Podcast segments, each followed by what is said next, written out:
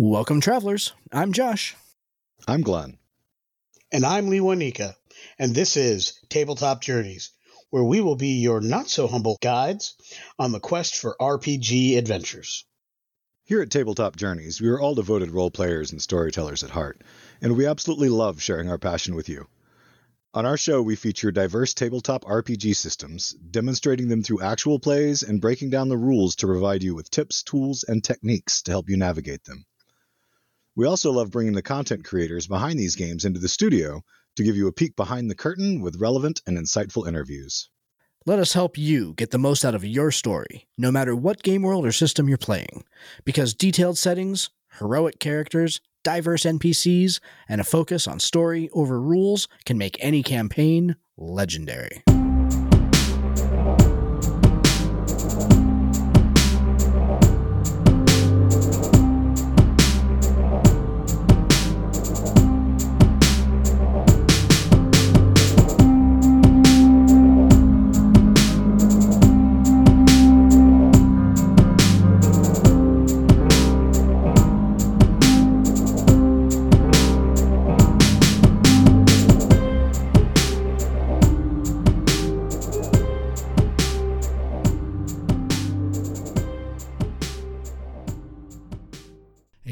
Here's a message from friends of the show.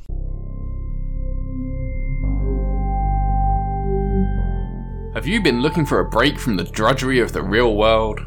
What if the future wasn't so bleak? What if someone was to save us all? How would that look? I must know, does your microwave gun go ding when it's done shooting? Well, you're in luck, because Cybertopia is a rules light TTRPG actual play that explores just such a reality. We've got this disco ball, which is pretty cool. We've got these two drones flying around in here, uh, dodging in out of the smoke. Check us out on your podcast app of choice, and here are rolling cast of 16 fantastic players take on weird and wild missions that the corporate overlords need taken care of for totally altruistic and benevolent reasons. Okay, this time it's serious. I would like to turn my uh, hacking hat backwards.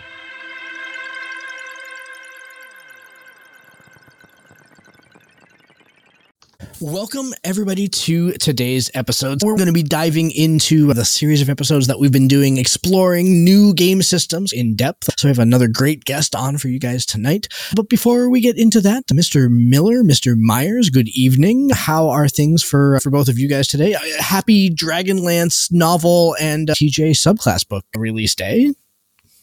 Right, launch day. Look, Launch Well, day. for us anyway. It'll be timey wimey for you guys when you hear it. but, yeah.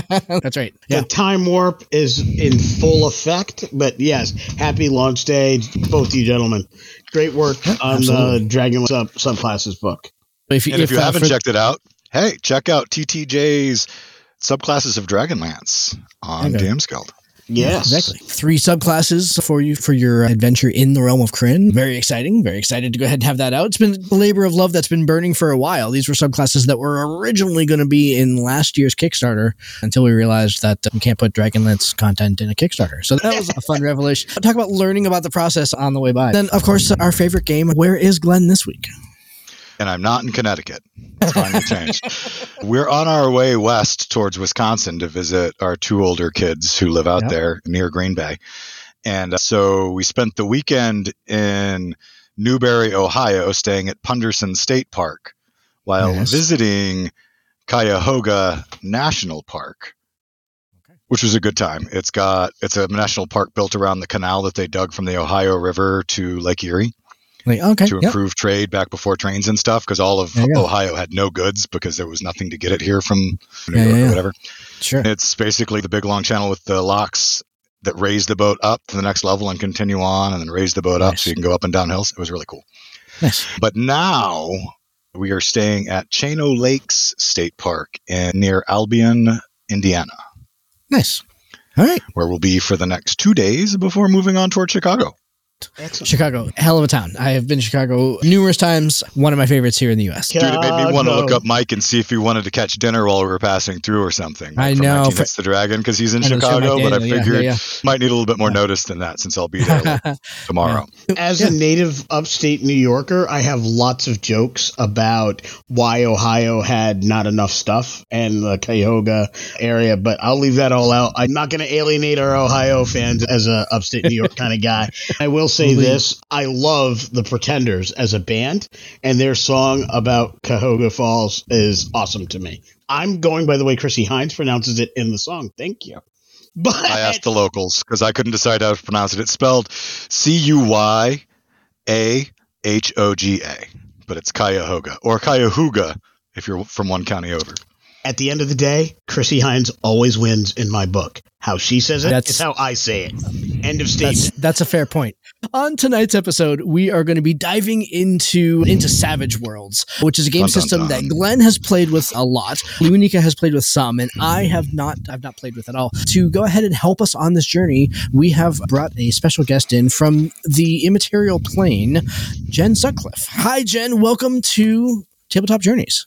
Hi, y'all. Glad to be here. Thanks for having me. You're very welcome. So, very uh, welcome. for folks that don't know you and the work that you're doing over at Immaterial Plane, why the heck did we ask you to come on to talk about Savage Worlds?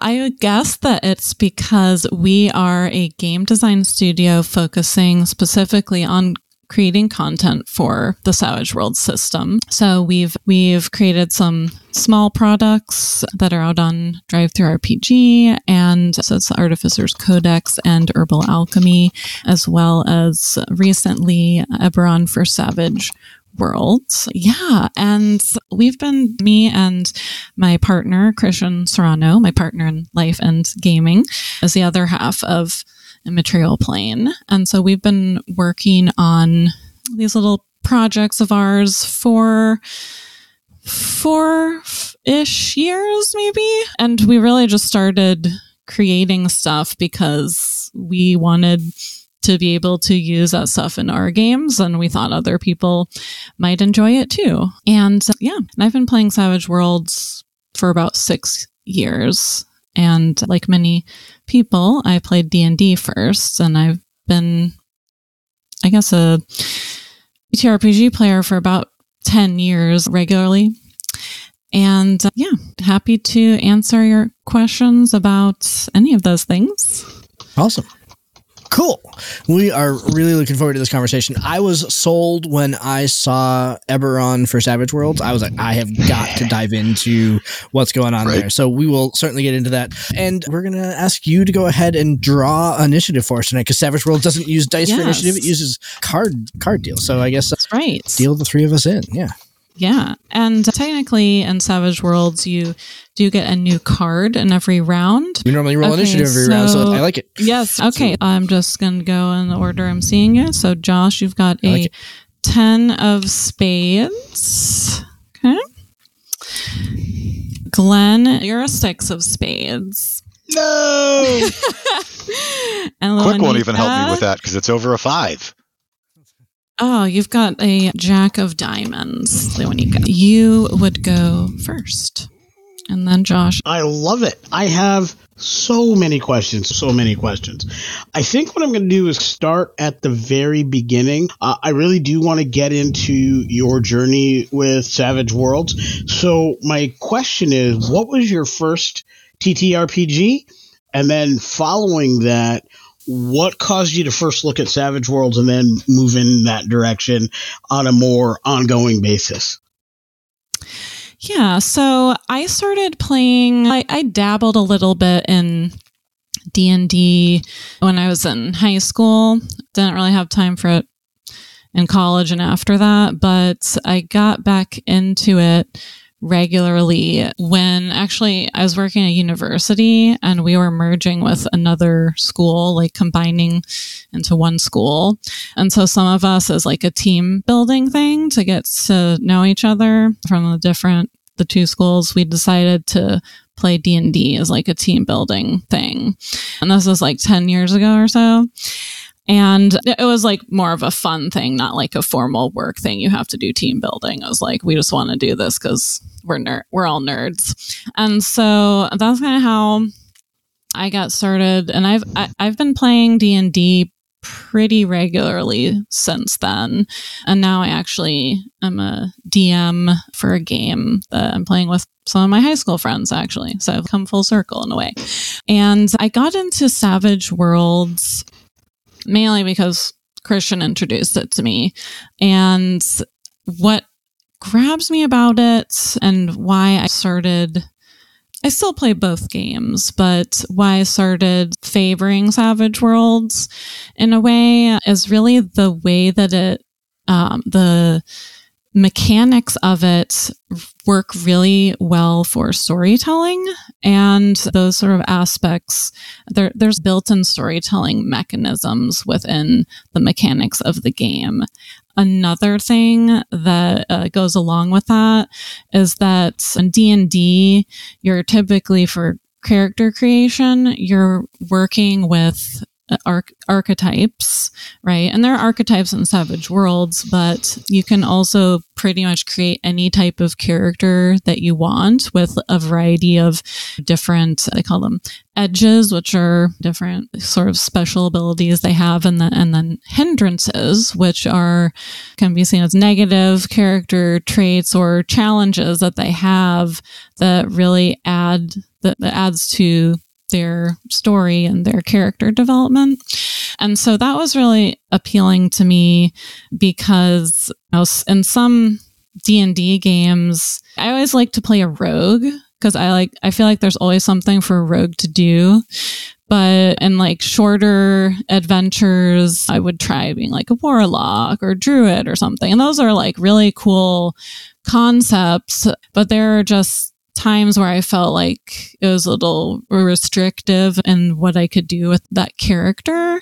And so there are times where it'd be like my turn and I make a crappy roll and this is just like that's it, that's my turn. With Savage Worlds, there there's just this more the mechanics bring a more cinematic dramatic feel to the gameplay that to me was really exciting and i started favoring that for a bit not to say i've completely abandoned d&d because i haven't but i really have focused a lot on savage worlds and that's the that's the system i've chosen to create for. I feel that passionate about it. Awesome. Nice. I can definitely follow that journey. With the one Savage Worlds game I played, one of the things that I found most enjoyable about it is the fact that there was not a single round in our combat conflict scenario where I didn't have something I could do. There was no there was no wasted moments for me as a player.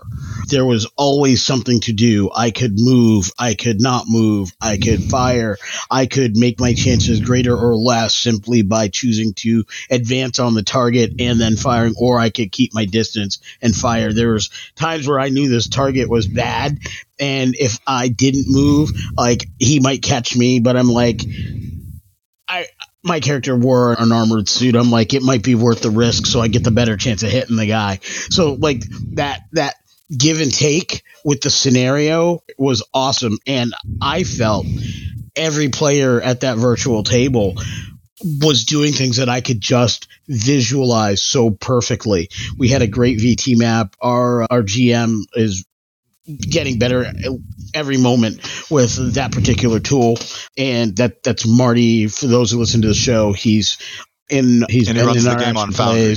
and he runs on Foundry, so he has all kinds of ports. He's mastering that tool specifically to increase and enhance our game experience. I shoot my machine gun and it goes rat tata tata, and the bad guy goes ah. There's all kinds of cool things he does with it, and but oh, yeah. the actual mechanics of the game lend themselves to that cinematography. We talk about that same yes. thing with our Star Trek Adventures games, where there's something about it that just mirrors the, sh- the Star Trek shows. There's something about this, and we have multiple genres in the game we're playing that just mirrors each of those genres. Like we f- literally feel this is happening, kind of. And that's just brilliant. You don't always get that with D and D, and you certainly don't always have that. There's that lack of wasted player motion or momentum. Yeah, absolutely. I, I think a good way to sum it up is that the system puts the story first and then the mechanics of the system really help drive the story. Unlike D&D, it's not as crunchy. It's more with the mechanics. It's more of a crispiness, more crispy. if you're Love like it. baking a quiche, you want it to be like nice and like crispy on the outside, but like light and fluffy on the inside. So it's like that, where you've got the the lore and the the improv of role play, the good stuff that later we'll be reminiscing about with your gaming friends and telling other people about. And I just really, I really love that it offers that narrative flexibility. Nice. Okay, so I want to dive into a little bit more about the mechanics and how someone like me, who has never played Savage Worlds, but has played a fairly broad spectrum of TTRPGs in my path. A lot of dice based, but not always dice based, and done a lot of live action role playing. Like when you were talking about like edges and hindrances, I immediately thought of Mind's Eye Theater, like merits and flaws, like on that side. For someone like me who's never played Savage Worlds, but feels pretty at home in most TTRPG games. What are the mechanics that I'm gonna either really resonate with that are gonna make a lot of sense to me, and what are the mechanics that are gonna be a little bit harder to grasp that are really specific to Savage Worlds or or a little trickier for new players? Yeah, I think an important thing to point out first off is that you do get to use all of your dice. And it's not D just D twenty based. It's you've got skills and attributes. So skills like common knowledge, fighting, things like that, and the attributes that are tied to the skills. Those use D four to D twelve. And then when you roll, you always get a wild die. And so that's an extra d6. And the wild die is like saying, and part of why it feels cinematic is that you're, I don't want to say like better, but you are better than like the average person, right? If you're watching a movie, your heroes are like the, those, that's the focus. And they, they're like, touched with some specialness about them. And so that gives you an extra edge in your roles. So the other thing to know, and again, this I wouldn't say this is hard to grasp, but it's just like very different if you've just been playing D&D, right? So typically a target for a success is a 4 unless it's for something like hitting an opponent, then the target number would be their toughness, which is determines like whether you successfully do can do damage or not, or if it's like something like an opposed roll. One of the coolest things about, and I think what makes especially combat exciting is that your dice can explode which means if you roll the maximum value on a die, then you roll it again. And then hmm. you keep adding the numbers until it stops exploding. And so that can lead to some pretty epic scenarios uh, Yeah. things go your way. A four would be a success. Typically, a raise would be you when you get twice what is required for a success. So in a lot of cases, that'd be eight.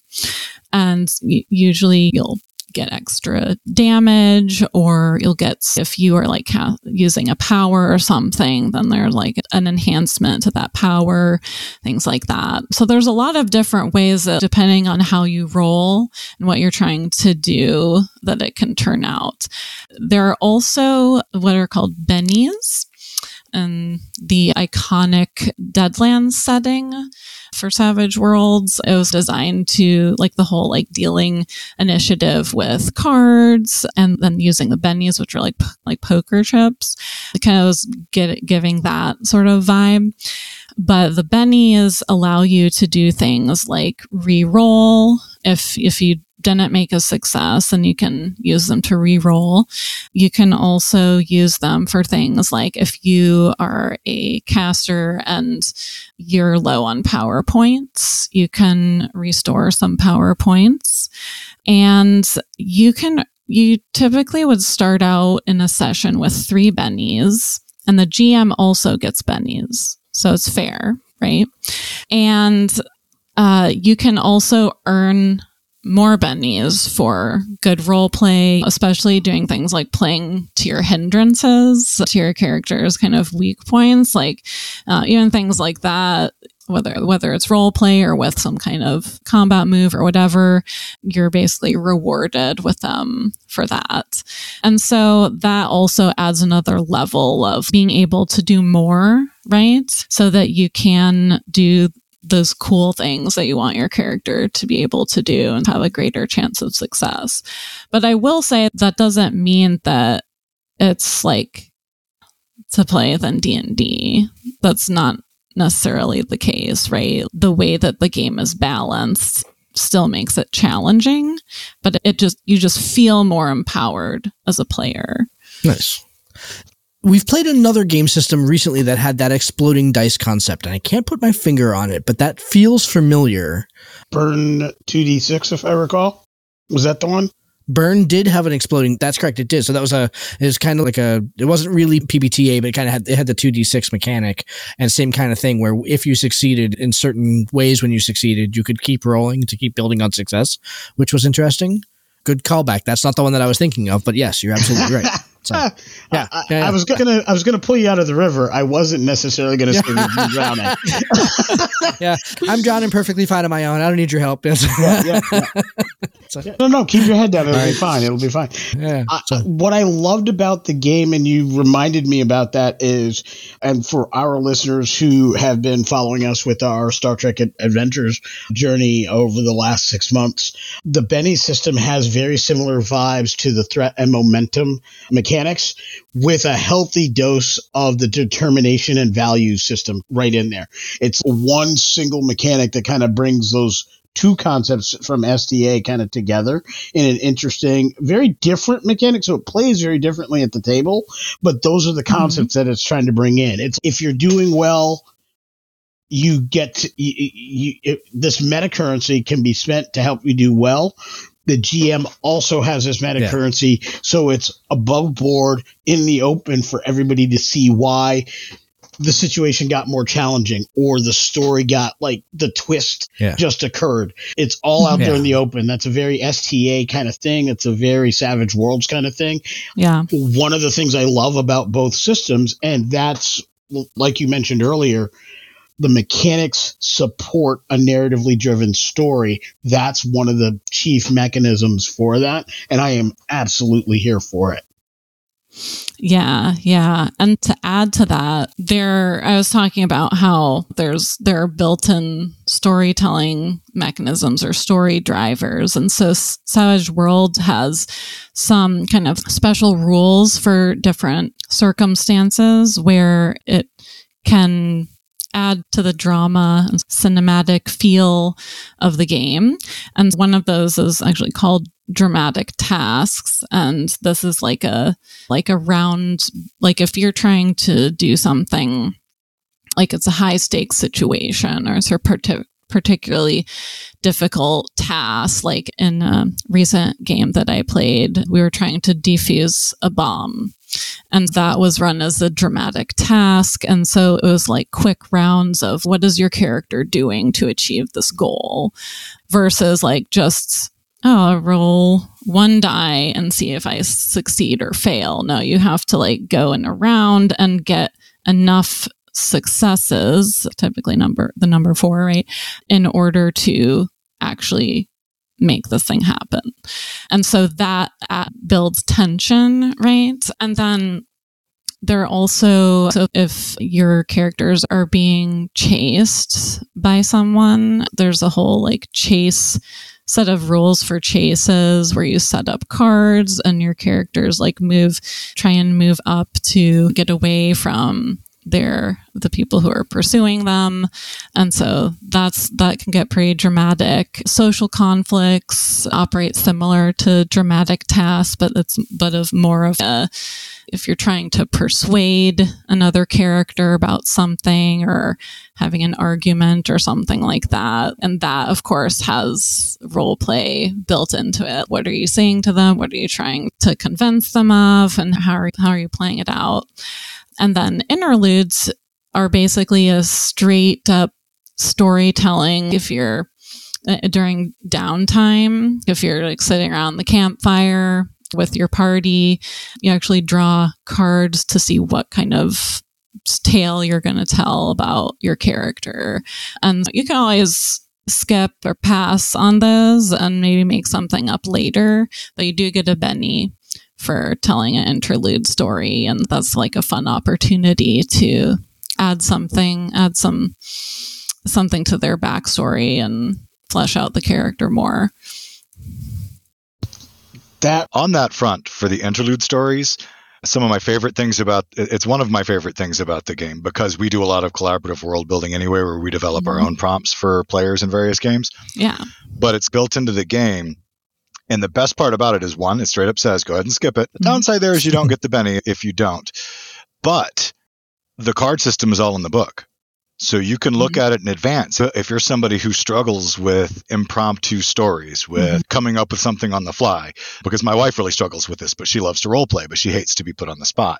Mhm. one of the reasons she's comfortable with savage worlds is she goes through she looks down the list and she pre-plans for what she would say for different cards. She doesn't have a full story for every one but she gets an idea up front so that if she gets pulled if she winds up being asked to do one she can she's already got mm-hmm. something prepared as opposed to being f- completely flat-footed Yep. and for people who struggle with that a lot in games that's really important so uh, it's one of the things i love about the game so yeah, and like I play a lot online or well, and even in person we do this. Like sometimes we'll be like, okay, we're doing interludes.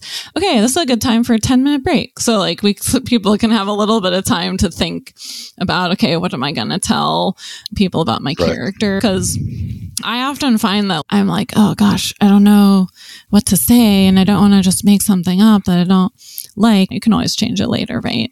But then all of a sudden I just think of something.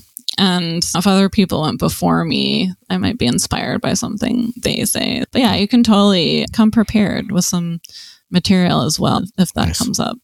That is pretty fantastic idea. The the break right before, especially if you let everybody draw first, so they know what they're looking at, then take the ten minute break. You know that that's really cool. it really speaks to games that we've played in the past and different systems that we really love. I'm thinking Powered by the Apocalypse, in specific, the real thing, where we had the discovery system where when we did our actual playthrough that, the three of us and Mike Daniels from 19 Hits the Dragon, we they had a mechanic in that where you get this discovery and you had to tell a story about your past. Your characters were amnesiacs anyway, so they didn't remember it. Mm-hmm. Now they are remembering that story, and it would be a prompt that the game master would provide you. And we absolutely thrived and loved those things. Our collaborative world building techniques is something that the three of us do all the time. When we did Aliens, Josh threw me one tell a story about the time you were most frightened, and for whatever reason, I pulled some weird version of Robert Shaw's Jaws Indianapolis story, except I said it in the bayou with crocodiles and uh, and a southern roughneck. And it was fantastic. Yeah, I'm pretty proud of that one. I'm not gonna lie. I was that was something I'm very proud of. I love the fact that it, it you've got ways that you've come to to make it easier for people that might struggle with those on the fly moments. Just because I might be good at something doesn't mean that everybody else might be good at something. And honestly, it doesn't mean I'm always good at that thing. I could be having an off night mm-hmm. and I want to be able to participate and have a great game, but it, maybe I wasn't as prepared on a given night. A technique like doing that break right before is a great way to do that. And and something that I will keep in mind as we do more of our collaborative world buildings in the various games and game systems that we play, because we can certainly do that. That makes a lot of sense. Makes a um, lot of sense. In the epic world of Dragonlance, where heroes rise and legends are forged, a new chapter awaits. Journey deeper into the realms of Krynn with this thrilling supplement that brings new possibilities to your game. Unleash the power of three awe-inspiring subclasses that will redefine the way you play.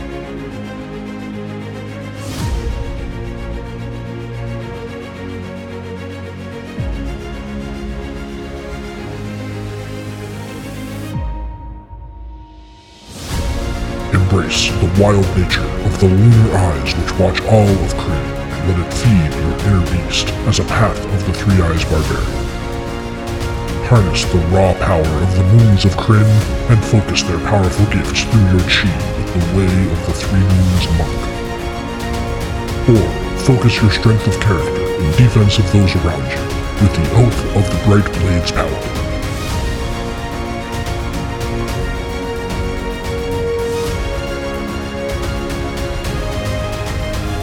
With these thrilling new subclasses, your adventures will reach unprecedented heights. Immerse yourself in the rich lore and captivating world of Dragonlance, while adding your own unique stories to the tapestry of Krynn. Unlock the potential of these three dynamic subclasses and embark on a journey that will shape your very destiny. Are you ready to forge your own legends? So I'll start back with fantastic. We've been talking a lot about mechanics, and as I've been playing Savage Worlds, I'm becoming more and more of a fan, and it's influencing the way I'm thinking about other settings and games that I was planning on making and what system I want to put them in. Like I played with during character creation in Savage Worlds, I played with creating my own race because the rules are right there for everybody, not just the storyteller. You got to work mm-hmm. with your storyteller about it, but you can create your own heritage and lineage, your own type of being. And I actually wound up inventing I tried to make Stitches, guys, for Savage Worlds, and Stitches was coming out as this alien colony of nanites. Each being is like its own thing, but I was able to is its own group of nanites. But collectively, they're not a hive. Each creature is a hive mind, but the collectival society is not. And it came out wicked cool, and I like fell in love with the creation rules and how you could pick hindrances and how much sense they made. But the character creation process is big if you're looking at all of the possibilities, right? It can be epic. It can be daunting if you're handed a game scenario like I was, where you're going to create any kind of character you want, and I'm and our game master smashed them all together into a multi era and genre kind of like sliders or stargate dimension mm-hmm. hopping mm-hmm. style my question for you is if you're playing a more first, if you're playing a more specialized game, like if everybody's playing in just the Weird West, I'm sure mm-hmm. that gets somewhat more simplified. But is there any advice that you could give people on ways to help narrow down their choices? Because it's very mm-hmm. kit, it's very sandbox. You can build literally anything you want. And it happens, Lewanika. I'm around you enough, eventually you're going to rub off. You can build anything you want with the game. So, is there any advice you'd give people on how to narrow down their choices, what to focus on when they're first learning the game instead of getting overwhelmed with all of the options? And then for people who are looking at running games out there, Marty uses and I love savaged.us. If you've had mm-hmm. any experience with it as a character creation tool and a campaign manager, and whether or not there are any other ones out there to help you create or track your characters within the Savage World system. Yeah, so I do use savaged.us to build characters, and I do, so like I play in Foundry a lot, and I do all of my advances, which is the Savage Worlds term for leveling up in savaged.us, uh, because I just find that it just works really smoothly and I can see everything that I've already done for this character, how I've built it, how I built them, and how I want to what I might want to add. And you can also do planned advances in there. So you can think ahead of, okay, when we advance, what abilities, skills do I want to increase or what do I want to take a new edge, etc. And so you can actually plan those out in there ahead of time. Of course, you might change your mind later. That's fine. But you just so you're like thinking about it. Right. Um, I haven't even played with the planned ones yet, but that's hot. I'm going to have to look for that. Yeah. And you can, yeah, just make sure that everything is balanced too when you're first creating your character because character creation is different than D&D. You, we already talked about hindrances as edges. There's a point system for your skills and your attributes. You allot points to whichever skills and attributes you want to increase. The attributes also are D4 core skills. There's, I think, five or six core skills like common knowledge, notice, things like that. That start at D4. Everything else you buy from scratch. And things that you are not skilled in or skills you don't have in the game, you can actually still do them, but you so you roll an un, you do an unskilled roll, which is a D4 minus two. So once in a while, you might amaze yourself at something that you're not particularly skilled at, but you maybe just have a moment of genius. If you're new to Savage Worlds, most pretty much all the settings do have like archetypes of characters that you can look at and at least even if you don't follow exactly how those archetypes are set up get an idea of what kind of character you would want to play in that particular setting so this is of course not homebrew, but for one of their published settings, whether it's PEG or um, an ACE licensee product or whatever it might be. And those will typically have some kind of archetype model type character that you can you can base your first character off of. And so that's what i would suggest for people who are just haven't played savage worlds at all before and they're feeling overwhelmed. But then there may be new players who just like wanna they're like, I want to play this type of character. And then they can talk to their GM about how they would make that work in that setting. Because again, it's you've got your the core rules, which have character creation rules there. So options for your hindrances and edges and such and arcane backgrounds. Then there's like the the different companions they have. Like they've got a superheroes companion, they've got a horror companion, and recently they came out with a fantasy companion. And so those have expanded rule sets for those types of games. And then settings themselves also may have their own sort of like setting rules and types of characters. As you say, it can feel overwhelming if you're new to that. There are a lot of examples of types of characters in general and for specific settings, especially if you're coming from D&D, I would suggest the Pathfinder for Savage Worlds system. So they actually have a a licensed conversion of Pathfinder into Savage World. So for D&D players that's going to feel very familiar. That's a good place to transition and that's I recommend that because you can get like the full package of all the rules and the lore together simplified in that way. I would also recommend Savage Eberron, which is uh, one of the our products out from the Immaterial Plane. Christian wrote that and had been developing that for over a decade.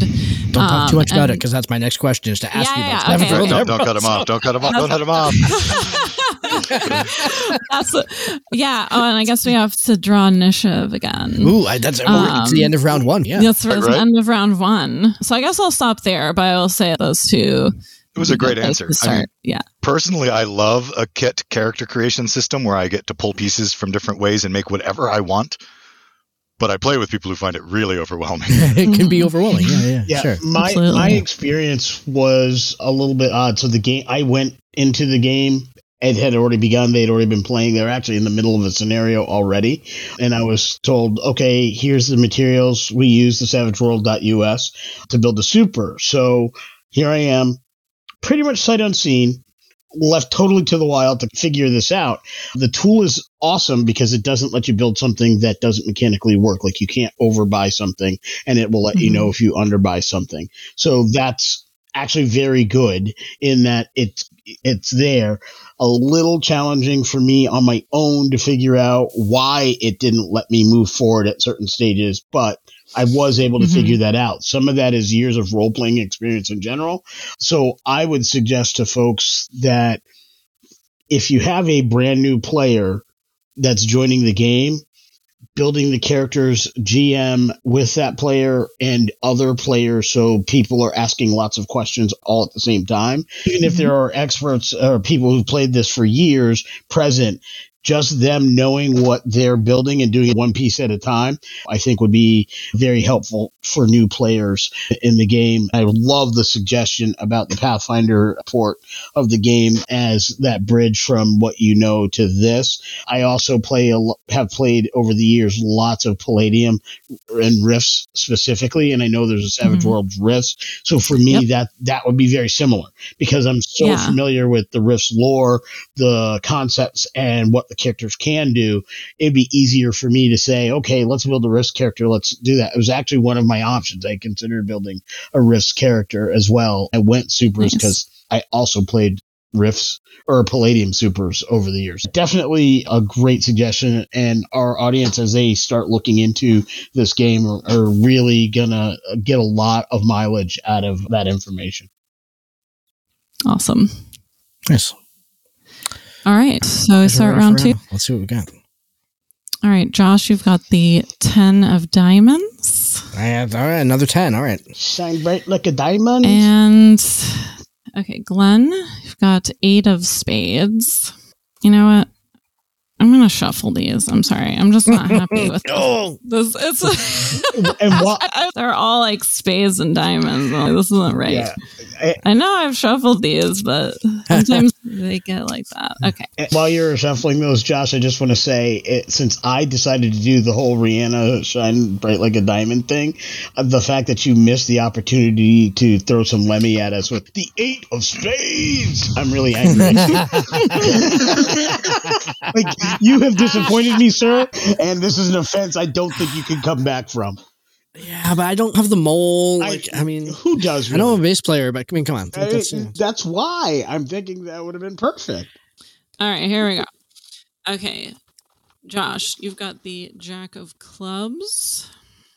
all right. Jack of Fly. There we go. Jack of Clubs. Uh, really? Okay. Well, we're just going to go with it. We found the clubs now. Okay. uh, Glenn, you've got a 10 of clubs. Slowly moving up, slowly. Right? Are you kidding me? Okay. Well, you know what? We're just going to go with a theme. And uh, Luanika, you're got the nine of clubs. So Couldn't My have planned that any did- better, could you? absolutely no good for So- anything. All right, but- so so I think that means that I go first in round two, right? Is that that's Go, right. go, Josh! It's your birthday. Yep. Yep. You, you are you, Dun, dun. you're up. Dun, dun. you know? It has been a long time since you and I have been clubbing my friend. Yeah, it has, and for very good reason. For very, very Yeah, good we're too old for that. We're, we're too old for that crap these days, dudes. No, not me. Statute of limitations is in effect for a lot of it. So Might need a Okay. after this. we've been dancing around the topic of Eberron for Savage Worlds for basically the entirety of this episode here. Eberron is absolutely one of my favorite systems. It is one of our favorite systems. There is so much to love about the Eberron system. So, what is it about Savage Worlds that inspired an Eberron port? Because I know Eberron very well, and I'm starting to learn Savage Worlds. What was it that kind of, what is it about Savage Worlds that lent itself to that collaboration or port or however you would categorize it? Yeah. And okay, so it's funny because y'all asked me to be on the show and I was like, Christian, do you want to, should I see if they want to have you on too? No, this is your thing. You just do it. And, but he's really the, uh, the mastermind behind Eberron for Savage Worlds, but I've been with him through the process. So I can absolutely talk about it percentage wise. Like the majority of Savage Worlds I've played has been Savage Eberron. So I've played, been a player in a lot of Savage Eberron games, and I absolutely love it. It's definitely one of my favorite settings as well. And it's funny because, like, I don't think I've actually ever played Eberron in D and D. I think I've Hmm. only played it in Savage Worlds. So it's like how I learned it. But over a decade ago, when Christian started working on this project, he was playing D and D and fell in love with Eberron, and then picked up Savage Worlds as a system. At the time, 5e wasn't out. So Savage Worlds was just a lot easier to prep as a GM when you're like busy adulting and stuff. Like it's just like simplifies things in a lot of ways that like 3, 5, and 4th edition couldn't offer at the time. 5e has definitely made D&D easier, but Savage Worlds and Eberron I think really mesh together because Eberron does have that like the drama and the intrigue and there's like the action and adventure stuff, but then there's also like the solving mysteries and dealing with enemies in the background and things like that, and researching, and investigating, and things like that. They really are perfect for each other. And Savage Eberron has pre- been available for quite some time in just like a Google Doc that people could access. But when SWADE came out and then the Fantasy Companion, Christian really wanted to put it out there more, put the idea out there more. And he upgraded it to SWADE, the most recent edition of Savage Worlds, which is Savage Worlds Adventures Edition. Yeah. And so essentially now it is a fan license or fan content product through Wizards of the Coast and with Pinnacle Entertainment Group with Savage Worlds, it's a ACE licensee product. That's essentially how we were able to get it out there. And it is freely ab- available on our website immaterialplane.com in a Google Doc form, but you can also make a donation to access the premium PDF, which is very nicely designed. And it looks it's got similar look and feel to the other Savage Worlds products. I'm gonna have to go ahead and check that out. That sounds amazing. So Cool. Yeah, we've done yeah. Mike from 19 Hits the Dragon introduced Who's us. come up like four times in this episode now. It's, yeah, it's, sometimes it works yeah, that way. It, it does. It, yeah, yeah, as one does. He had introduced us to Eberron like when we, I think it was our very first time working with him. Yeah, he loves uh, that. Like he was running a big game and we did like puzzles or something and he talked a lot about it. And yeah. And I'm still trying to put together some kind of time where I can have him run an Eberron campaign or at least a one shot that he's doing. I actually wrote one shot for Eberron that I ran at a convention because if it's about political intrigue and the interaction between one house and the other, I am not only all in, I am all in and I will drag everybody in with me. That's just who I am. And I did this whole Romeo Juliet between two houses, stuck on a train going through the the shadowed lands there. That and, and all the things that kind of went along with that. I love it, and the idea that there's a port for uh, Savage Worlds makes me wish I had known about it before I built my super because I probably would have gone that route to start with because I could think of some really cool things I would do with that. Cool, love it. Yeah, nice. I think it's actually your question, Luanika. It is me. Yay! We've spoken about the interaction between mixed genres, and largely because that's the game I'm in, that's where my head is at. And I was wondering if you had some advice about mixed genre, but broken into two pieces. One, what's kind of best tips, techniques that you can think of for how to blend genres if you're a player? And then also how to manage that same process if you are a game master because my assumption is a lot of folks who mm. listen to the show, while they mm. like direct content, they tend to homebrew off of that. So I can honestly see them trying to be giving to the players at their table and allowing something from out of genre in whatever game they're playing. So I wanted to make sure we had something in this episode that could give them that that leg up on the process. Yeah, sure. That's a great question. I think four different ways that people can create content for Savage Worlds. There's like the fan license, the SWAG, which is Savage Worlds Adventures Guild, and by fan license, it's an like, unapproved fan license, just creating whatever and putting it out there. SWAG is direct through the DriveThruRPG platform. And then the ACE licensee program, which we're part of, is officially licensed stuff. And then I'm not sure if I mentioned it yet, but the Savage Worlds Media Network content license is for creators, podcasters, and streamers. And that, that all that's to say is that there is a ton of stuff being made for Savage Worlds. Like we know that there's like all kinds of stuff being made for D&D, but I just want to put it out there that there's a lot of content being created for Savage Worlds. And so that's a good place to look uh, for inspiration on those things because there's likely other players and content creators that are interested in the same sort of meshing of worlds and ideas that you are. And so that's definitely a good place to browse for how would I do this particular combination of things. As far as doing homebrew type stuff, I think that a lot of that, from a player perspective, as far as creating your character and and telling their story, I think that a lot of that is again set up in the narrative flexibility and the rules of character creation. You can make up your own hindrances and edges if those if what you're looking for doesn't isn't covered by the if you're doing like horror fantasy or something it's not in the horror companion it's not in the fantasy companion.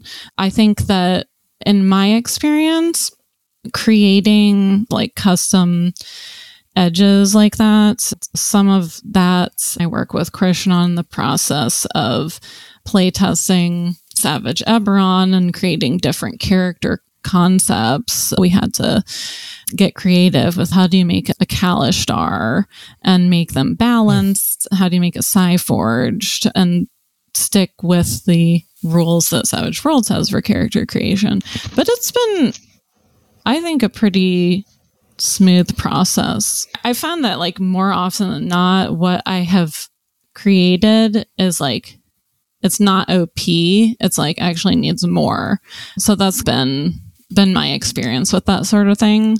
Your mileage may vary, but I think I err on the side of I don't want to like overdo it with this. But so that's like from the player's perspective. From the GM's perspective, I would say if you're talking about doing a complete homebrew setting that's like of your own creation and you're mixing sort of worlds or, or themes, genres, I would absolutely read those companion books cover to cover. If it's available for your genre if they've got that. So they've got supers horror fantasy. There's there's a lot of of good stuff in those. And then i would just say it really depends on what you want to do but i don't know if you're planning to make your own creatures and things like that. I always use what's in there as like a basis for creating my own sort of bestiary, for example. Like I look at the examples of what's already there if I want it to be like really challenging for the players or if I just want to be hobgoblin, knock them out, 10 of them or whatever. I speak from experience and working on a setting that we've probably been working on it for four years, at least from the original conception of it. And it's the combination of sci fi and high fantasy. And uh, it's, we call it code name Explora. We don't have an official name for it yet, but the concept behind it was basically we wanted to play a game where it wasn't humans just like fighting against other humans or humanoid. That wasn't the a main part of the story of the adventure. It's more about exploration. There's it's set on a large, basically unexplored planet that the the player characters would have been on for about a year or so. And so they've really just settled there. And so a lot of it is making discoveries about the creatures that live there and the plants and things like that, but also the previous civilization that lived there. And so that was our sort of wish is, oh, like, what if it wasn't just, there's still combat, right? Because you're encountering like these threatening, mysterious beasts and like ghosts and spirits and forest fairies and things like that, but it's not humanoid versus humanoid conflicts driving the story. And so that's been challenging, I think, speaks to your question too, and where I'm speaking from and trying to answer it. I've just looked at a lot of different examples of things that already exist and tried to make them as as balanced as possible but the real telling thing is going to be the play testing and homebrew stuff. I'm always just like trying things and i was like yeah that's that didn't work very well. Okay the understanding and the understanding in a campaign or game like that, that is, yeah you're just gonna you're gonna retcon stuff sometimes. Yeah. So I hope that yeah. answered your question somewhat. I, it's I feel like that's you could write a book about it, sort of topic. But yeah. yeah, those are some of the thoughts I had on it. I think Savage Worlds is open enough that that question, however well intended, is a very open ended question with a myriad of yes. answers. So I think you did a fantastic yeah. job answering the question Sweet. with the goal being to give folks direction, like what's a good place to start. Absolutely. Start by reading what's there. Learn what is before you learn before you start bending and breaking. If you do it in that order, you're then going to be able to put together something that's much more meaningful and likely to be more successful. Absolutely. Nice. 100% agree. All right, Mr. Myers. Bring us home. Bring us you home. get last question of the you get last question of the night, sir. All right. My question is going to get a little bit more specific, and I'm going to work on one of the other products that y'all have out on the Immaterial Plane for your mm-hmm. website. And the reason I'm picking this one, I want to talk about herbal alchemy, or have okay. you talk about herbal alchemy. The reason I'm picking this one is because I was doing my research and going through the stuff that y'all have put out. This one really made me think of one of the things we really love bringing into a game world, which is crafting mechanics. Yes. And in our book, The Traveler's Guide to the Multiverse, we had actually really worked out a set of crafting rules working with the alchemy skill to create what we called poultices of healing, a non magical healing method. But that immediately made me latch onto it because of the similarities. But then working with Savage Worlds, something like what y'all have created, which is an arcane background, as opposed to just one specific item. Like it's a whole it's a whole thing about concocting potions and poultices and medicinal foods, etc. And it sounds like that would automatically fit into a world like D and D or Pathfinder or anything else high fantasy because an alchemist and he's running around being an herbalist that fits great in that environment. But one of the cool things about Savage Worlds is a lot of the pieces can be used across so many environments. Like I could envision a way that could also be used in a modern era or even a futuristic era. My question is Would you talk to us a little bit about the herbal alchemy arcane background and how it affects the character, what kind of crafting mechanics it, it provides them? And then yeah.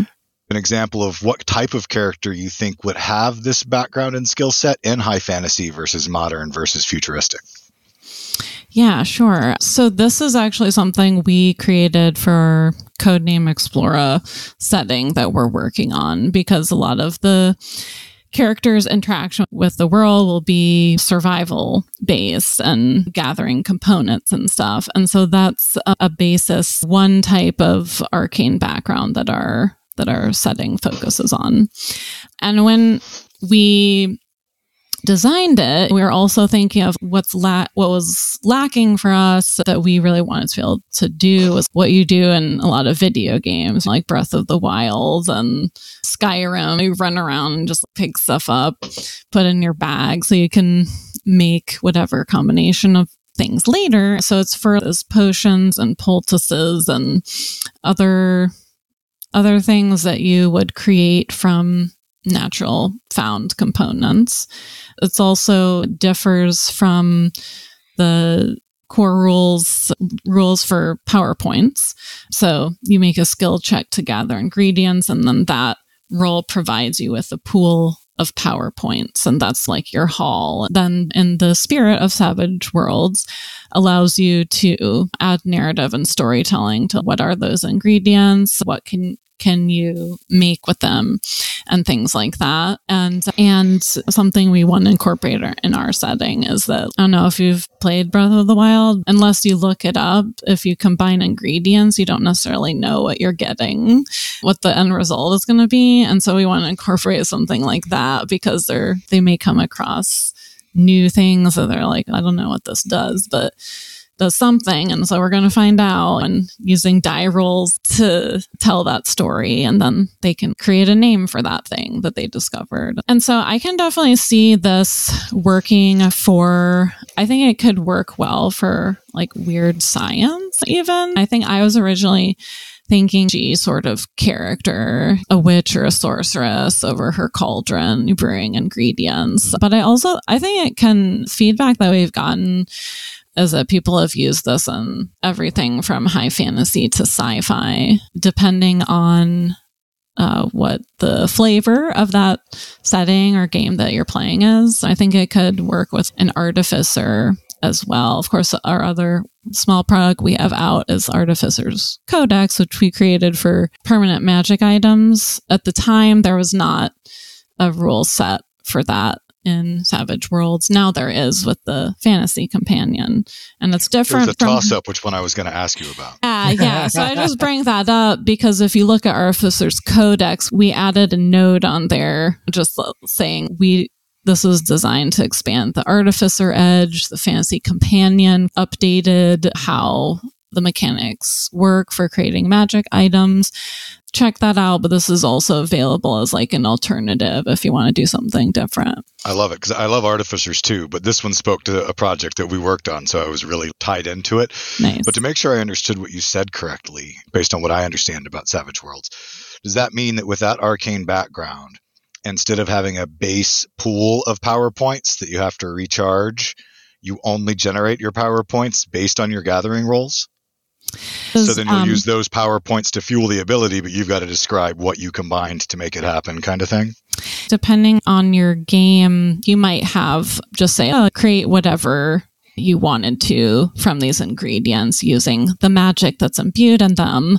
Or, like I was talking about with, and this is particular to the setting we're designing, like you create something, if you don't know those, what those ingredients are, then the outcome might be more unpredictable. So you could play it different ways depending on the flavor I love of your it. game. And I could totally see it in a futuristic setting, even if you go Star Trek esque with something like a tricorder, you could wind up adding equipment at that point that gives bonuses to the person's role, like a, to find ingredients and things like that. So that could be really cool. I love it.